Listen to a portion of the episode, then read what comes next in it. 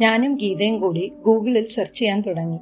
ഒരു ദിവസം മുഴുവൻ സെർച്ചിങ്ങും ഫോൺ കോളുകളുമായി ഒന്നും ശരിയായില്ല. എല്ലാം നേരത്തെ ബുക്ക്ഡായി പോയി എന്ന് പറഞ്ഞു.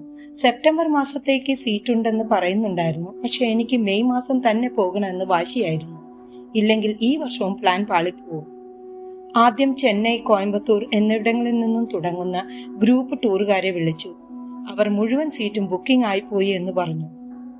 പിന്നെ ഡൽഹിയിൽ നിന്ന് പോകുന്ന ടൂറുകാരുടെ നമ്പർ തപ്പി വിളിച്ചു. ഒന്നും ഒട്ടും ശരിയാവുന്നില്ല. ചിലതൊക്കെ ഫ്രോഡ് ആണെന്ന് തോന്നി. പെട്ടെന്ന് പണിക്കേഴ്സ് ട്രാവൽസ് ഓർമ്മ വന്നു. ഞങ്ങൾ രണ്ടുപേരും മെയ് പത്തിന് ശേഷം എപ്പോൾ വേണമെങ്കിലും പോകാൻ റെഡിയായിരുന്നു. പണിക്കേഴ്സിൽ വിളിച്ചപ്പോൾ മെയ് പതിനാറിന് രണ്ട് സീറ്റ് ഉണ്ട് അതും ബാക്കിലത്തെ രണ്ട് സീറ്റ്. ബാക്ക് സീറ്റ് ആണ് നട്ടലൊടിയുമല്ലോ എന്ന് വിചാരിച്ചു. ഡൽഹിയിലുള്ള ഒന്ന് രണ്ട് സുഹൃത്തുക്കളെ വിളിച്ചു ചോദിച്ചു. അപ്പോഴും അവരും പണിക്കേഴ്സ് തന്നെയാണ് പറയുന്നത്. ഗൂഗിൾ നോക്കി പണിക്കേഴ്സിന്റെ ട്രിവാൻഡ്രം അഡ്രസ് തപ്പിയെടുത്തു. അവിടം വരെ ഒന്ന് പോയി അന്വേഷിക്കാമെന്ന് കരുതി. ഞാനും ഗീതയും കൂടി ഒരു ഓട്ടോ പിടിച്ച് പാളയത്തുള്ള പണിക്കേഴ്സിന്റെ ഓഫീസിൽ പോയി. വെറുതെ ഒന്ന് തിരക്കാനാണ് പോയത്. അവിടെ റിസപ്ഷനിൽ ഒരു പയ്യൻ മാത്രമുണ്ടായിരുന്നു. അവൻ ഞങ്ങളുടെ ആവശ്യം കേട്ടപ്പോൾ കാറ്റലോഗ് എടുത്തു തന്നു. എന്നിട്ട് അതിൽ നിന്നും ടൂർ ഏത് ടൂർ വേണമെങ്കിലും സെലക്ട് ചെയ്യാൻ പറഞ്ഞു. അതിൽ നിന്നും ഞാൻ ദോദാം യാത്ര സെലക്ട് ചെയ്തു. അവനും പറഞ്ഞു മെയ് പതിനാറിന് രണ്ട് സീറ്റ് ഒഴിവുണ്ട്. അയ്യായിരം രൂപ അടച്ചാൽ സീറ്റ് ബുക്ക് ചെയ്യാം. അഥവാ നിങ്ങൾ ക്യാൻസൽ ചെയ്താൽ എഴുപത്തഞ്ച് ശതമാനം കാശ് തിരികെ കിട്ടുമെന്നും പറഞ്ഞു. ഗീത പറഞ്ഞു നമുക്ക് ബുക്ക് ചെയ്യാമെന്ന്. എന്റെ കയ്യിലും അവളുടെ കയ്യിലും കാശില്ലായിരുന്നു. ഞാൻ നാഗ്പൂരിൽ ജോലി ചെയ്യുന്ന എന്റെ ഇളയ മകനെ വിളിച്ചു. അവന് ജോലി തിരക്കാണെങ്കിൽ അവൻ ഫോൺ എടുക്കാറില്ല. പക്ഷേ അന്ന് അവൻ ഫോൺ എടുത്തു. എന്നിട്ട് ഞാൻ പണിക്കേഴ്സിന്റെ അക്കൗണ്ട് നമ്പർ കൊടുത്തു. അയ്യായിരം രൂപ അയക്കാൻ പറഞ്ഞു. ഒരു മിനിറ്റിൽ അവൻ കാശ് അയച്ചു രസീതും അയച്ചു തന്നു. എനിക്ക് അപ്പോഴും അറിയാം ഇത് ക്യാൻസൽ ആവാൻ പോകുന്നു എന്ന്. ബുക്ക് ചെയ്ത് വന്നതിന്റെ മൂന്നാം നാൾ എനിക്ക് ജലദോഷവും പനിയും തുടങ്ങി. കൊറോണയാണോ എന്നൊന്നും അറിയില്ല. ദേഹം ദേഹമാസകലം വേദനയും പനിയും ജലദോഷവും ഒക്കെ ഉണ്ടായിരുന്നു. നാലഞ്ച് ദിവസം എണീക്കാൻ പറ്റിയില്ല. ആ കിടപ്പിലും ഞാൻ ഗീതയെ വിളിച്ചു ഗീത എനിക്ക് ഒട്ടും വയ്യ. ഇനി പതിനഞ്ച് ദിവസമേ ഉള്ളൂ. നമ്മൾ എന്തു ചെയ്യും? ഗീത അപ്പോഴും അവളുടെ നിലയിൽ നിന്ന് കടുകിട മാറിയില്ല. ജലദോഷം മാറും. ഇനിയും ദിവസങ്ങളുണ്ട്. നീ പേടിക്കാതെ ധൈര്യമായിരിക്കൂ എന്ന് പറഞ്ഞു. നാട്ടിനകത്തും പുറം രാജ്യങ്ങളിലും ഒറ്റയ്ക്കും കുടുംബത്തോടും കൂടി പലതവണ യാത്ര ചെയ്തിട്ടുള്ള എനിക്ക് ഈ യാത്രയിൽ മാത്രം എന്തിനിത്ര പേടിയെന്നറി എന്നറിയില്ല. ഒട്ടും തന്നെ ആത്മധൈര്യം കിട്ടുന്നില്ല. ഓരോ ദിവസം ചെല്ലും തോറും എന്റെ പേടി കൂടി കൂടി വന്നു. ഒരാഴ്ച കൂടി കടന്നു. ഇന്ന് മെയ് പത്താം തീയതി. ഗീത പറഞ്ഞ കട്ട് ഓഫ് ഡേറ്റ് എന്നാണ്. പണിക്കേഴ്സിന് ബാക്കി കാശ് അടയ്ക്കണം. തിരുവനന്തപുരത്ത് നിന്നും ഡൽഹിക്കും അവിടെ നിന്ന് തിരിച്ച് തിരുവനന്തപുരത്തേക്കും ഫ്ലൈറ്റ് ടിക്കറ്റ് എടുക്കണം. ഗീത ഇന്ന് വിളിക്കും. ഞാൻ എന്തു പറയും? എനിക്കിപ്പോഴും ആരോഗ്യം അത്ര ശരിയായിട്ടില്ല. ക്ഷീണം ആഹാരം വേണ്ടായ്മ ഒക്കെ ഉണ്ട്. ഇതിനിടയിൽ ഗീത പണിക്കേഴ്സിന് അഡ്വാൻസ് കൊടുത്ത് അന്നു മുതൽ വ്രതം നോക്കാൻ തുടങ്ങി. മത്സ്യമാംസ ആഹാരം ഒഴിവാക്കി. അത് കേട്ടപ്പോൾ ഞാനും അതുപോലെ ചെയ്തു.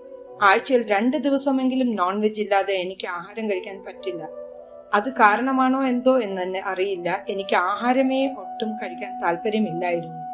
ആകെ അവശ്യ നിലയിലായി അതാ ഗീത വിളിക്കുന്നു. ഫോൺ എടുത്തു ബിന്ദു ടിക്കറ്റ് ബുക്ക് ചെയ്യണ്ടേ? എന്നായിരുന്നു അവളുടെ ചോദ്യം.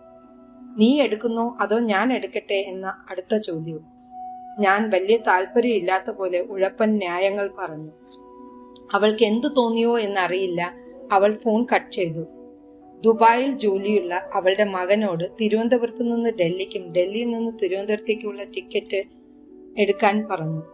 ആ പയ്യൻ എനിക്ക് വാട്സാപ്പിൽ ടിക്കറ്റ് അയച്ചു തന്നു. മുപ്പത്തി ഒൻപതിനായിരം രൂപയായി.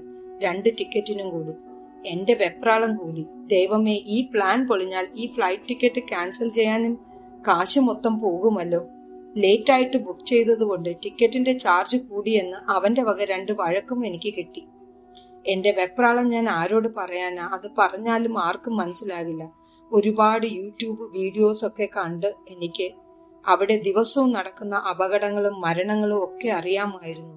ഇതിനിടയിൽ ഡൽഹിയിൽ നിന്ന് ഒരു കൂട്ടുകാരി വിളിച്ചു പറഞ്ഞു അവളുടെ കൂട്ടുകാരി കഴിഞ്ഞ വർഷം പോയിട്ട് കുതിരപ്പുറത്തു നിന്ന് താഴെ വീണു കൈയൊടിഞ്ഞു നീ ഇപ്പോൾ പോകണ്ട ഭയങ്കര തിരക്കാണ് നിനക്ക് പിന്നീട് പോയിക്കൂടെ? എന്നൊരു ചോദ്യം. അത് കേട്ടപ്പോൾ ഞാൻ ആകെ വിയർത്തു. ഗീതയാണെങ്കിൽ വളരെ ആകാംക്ഷയോടെ ഇരിക്കുന്നു. ഓരോ സാധനങ്ങൾ വാങ്ങുന്നു ഷൂസ് വാങ്ങി ഡ്രസ്സ് വാങ്ങി. അത് വേണോ ഇത് വേണോ? എന്ന് വിളിച്ചു ചോദിക്കും. എനിക്ക് ഒന്നിനും ഒരു താല്പര്യം തോന്നുന്നില്ല. ഒന്നും ഞാൻ പുതുതായി മേടിച്ചിട്ടുമില്ല. ഒരു തുണി പോലും പെട്ടിയിലെടുത്ത് വച്ചില്ല. പതിമൂന്നാം തീയതി ഗീത വിളിച്ചു.